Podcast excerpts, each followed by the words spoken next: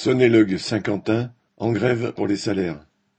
Les salariés de Sonélog, leader mondial de la distribution de matériel électrique, sont en grève depuis le 16 mars dans trois des six plateformes logistiques françaises.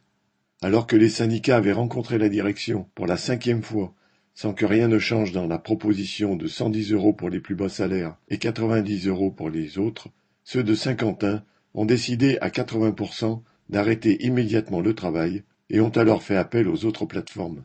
Les grévistes tiennent leur piquet aux entrées. Les camions ne pouvant plus charger ou décharger, la direction a fait appel à la police pour menacer de les déloger. Un coup de pression qui a encore augmenté la détermination des grévistes.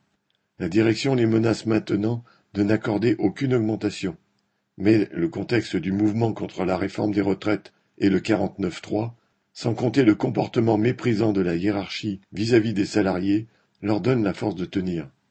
Quels que soient les pleurs du patron sur les temps difficiles ou ses menaces, les travailleurs ont la conviction que Sonépar, le groupe familial auquel appartient Sonélog, a largement les moyens de lâcher au moins les 180 euros qu'ils demandent.